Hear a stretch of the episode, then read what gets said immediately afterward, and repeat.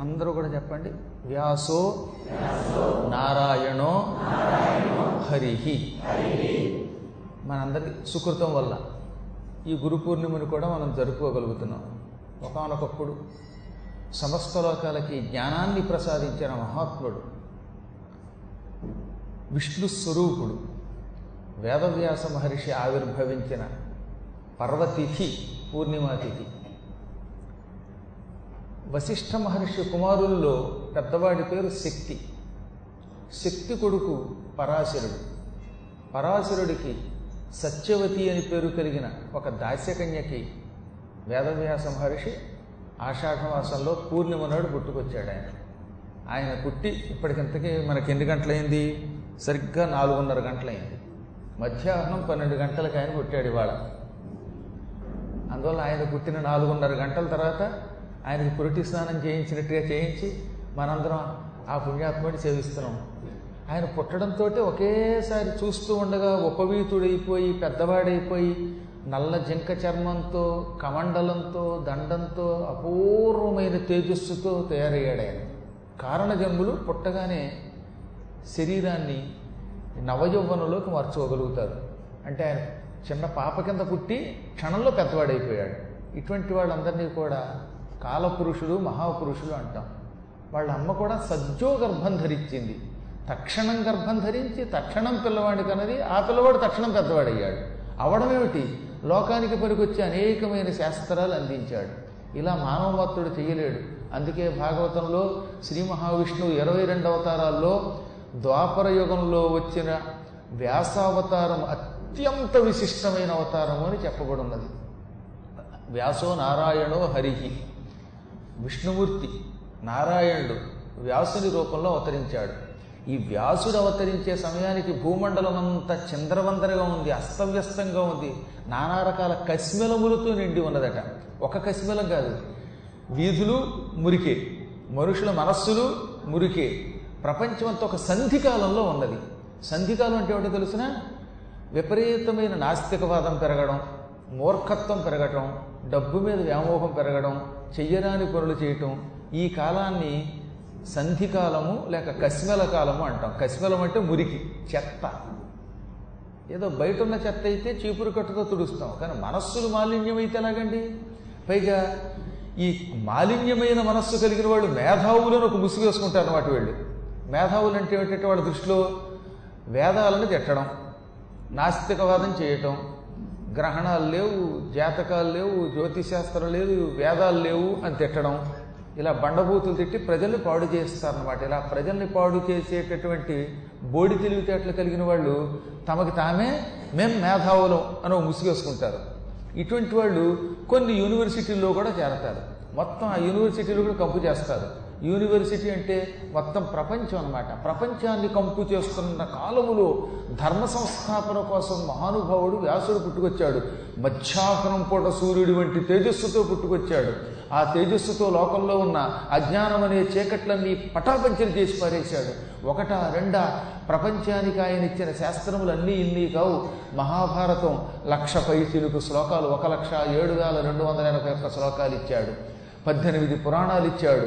మత్స్య పురాణం మార్కండేయ పురాణం భవిష్య పురాణం భాగవత పురాణం బ్రహ్మ పురాణం బ్రహ్మాండ పురాణం బ్రహ్మవైవర్త పురాణం వరాహ వామన వాయు విష్ణు అగ్ని నారద పద్మలింగ గరుడ కోర్మస్కాంత పురాణాలు అనే పద్దెనిమిది పురాణాలు ఇచ్చాడు. ఈ పద్దెనిమిది పురాణాలు నాలుగు లక్షల చిలుకు శ్లోకాలు ఉన్నాయి. ఇది కాకుండా పద్దెనిమిది ఉప పురాణాలు ఇచ్చాడు. అందులో శ్లోకాలు మళ్ళీ నాలుగు లక్షలు ఉన్నాయి.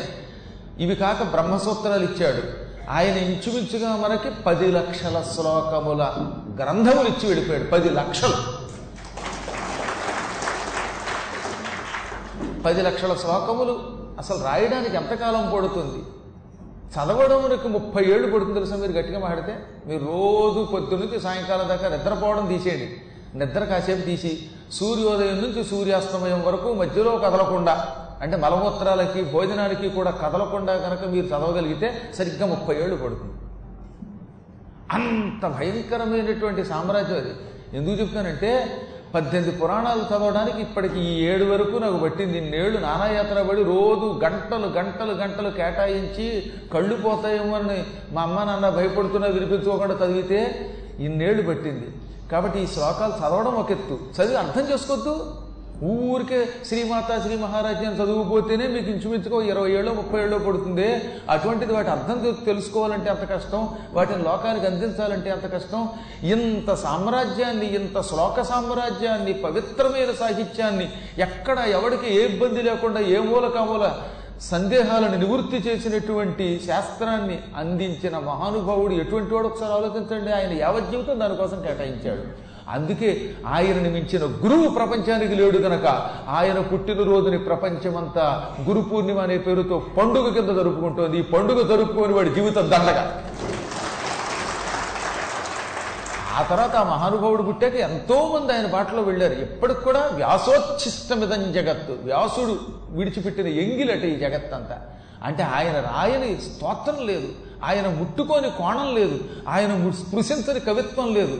నాకు ఎప్పటికీ ఆశ్చర్యం ఏంటంటే కష్టపడి పద్యం రాసి ఆహా గొప్ప పద్యం రాసాం అనుకుంటే దీనికి సంబంధించిన ఏదో ఇంత పెసర్ క్లూ వ్యాసుడి దగ్గరే ఉంటుంది. అంటే వ్యాసుడి క్లూని ఆయన ఇచ్చినటువంటి ఇంత ఆసరాన్ని స్వీకరించే మనం రాయగలుగుతున్నాం. ఇవాళ మనం ఏది కొత్తగా రాసినా ఎక్కడో చోట అంతో ఎంతో వ్యాసుడి యొక్క అండ ఉంటుంది. ఆయన ఆసరా ఉంటుంది. ఆయన చేయూత లేకుండా ఎవడూ కవిత్వం రాయలేడు. అటువంటి మహానుభావుడిని మనం ఇవాళ మనం విస్మరిస్తే చాలా ప్రమాదం. కొంతకాలం పాటు ఆయన్ని పూజించారట. వ్యాసుడంతటి వాడిని నైమిశారణ్యంలో సౌనకాది మహర్షులు సూతుడు పూజించారు. కొంతకాలం మధ్యలో ఆగిపోయింది. ఆ సమయంలో మళ్ళీ అదృష్టం ఏమిటంటే శంకరాచార్యులు వారు జన్మించారు. జన్మించి వ్యాసుడిని పూజించకపోతే మనం బ్రతికిన చచ్చిన వాళ్ళమే జీవోత్సవంతో సమానం మన బ్రతుకు. మన శరీరాలు కదులుతున్న శవాలని చెప్పి మళ్ళీ వ్యాస పూజ అనేది ఆది శంకరాచార్యులు వారు మళ్ళీ పునరుద్ధరించారు. ఒకనొకప్పుడు నైమిశారణ్యంలో సౌరకాదులు పూజించారు ఆయన శిష్యులు పూజించారు. విస్మరించిన తర్వాత శంకరాచార్యులు వారు పునరుద్ధరించారు. మళ్ళీ శంకరులు వెళ్ళిపోయిన తర్వాత కొంతకాలం పాటు సాగింది తర్వాత ఆగిపోయింది. మధ్యవర్తులు ఎందుకు ఆగిపోతూ ఉంటాయి? బ్రేక్ వస్తూ ఉంటాయి. ఒక గొప్ప ఆర్గనైజర్ కనుక పోయాడంటే ఆ కార్యక్రమాలు చాలా ఆగిపోతూ ఉంటాయి. చూసారా చాలా చోట్ల? హైదరాబాద్లో ఒక మంచి మనిషి ఉన్నాడు. ఆయన పోయాడు. పోవడంతో మొత్తం ఆ సంరక్షణ సమితి ఆగిపోయింది. వాళ్ళు ఉపన్యాసాలు ఆగిపోయి తెలుసా? అలా ఆగిపోకూడదు. వ్యవస్థ ఉండాలి. ఆ వ్యవస్థ ఆగిపోయిందంటే ఎక్కడో మనలో లోపం ఉంది.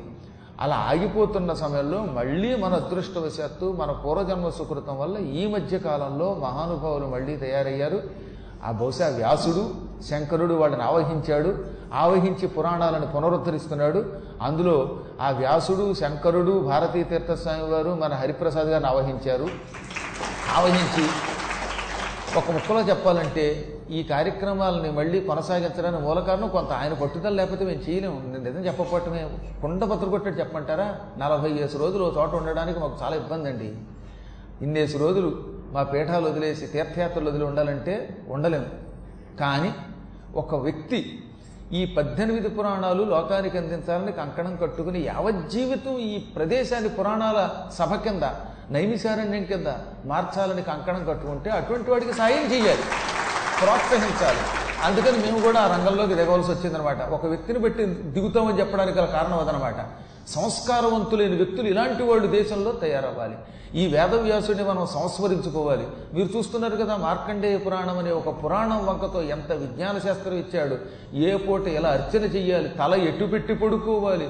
అన్నం ఎలా తినాలి? శ్రాద్ధం అంటే ఏమిటి? పితృదేవతలు అంటే ఏమిటి? అమ్మవారి శక్తి అంటే ఏమిటి? సప్తశతి అంటే ఏమిటి? పద్నాలుగు మంది మనువులు ఎవరు ఇవన్నీ మనకి చాలా స్వల్పకాలంలో అందించాడు తేలికగా అందించాడు. వ్యాసుడి భాష పెద్దగా క్లిష్టంగా ఉండదు తెలుసా? నిజం చెప్పాలంటే వ్యాసుడు రాసిన పురాణములో శ్లోకాలు చదవడం తేలిక.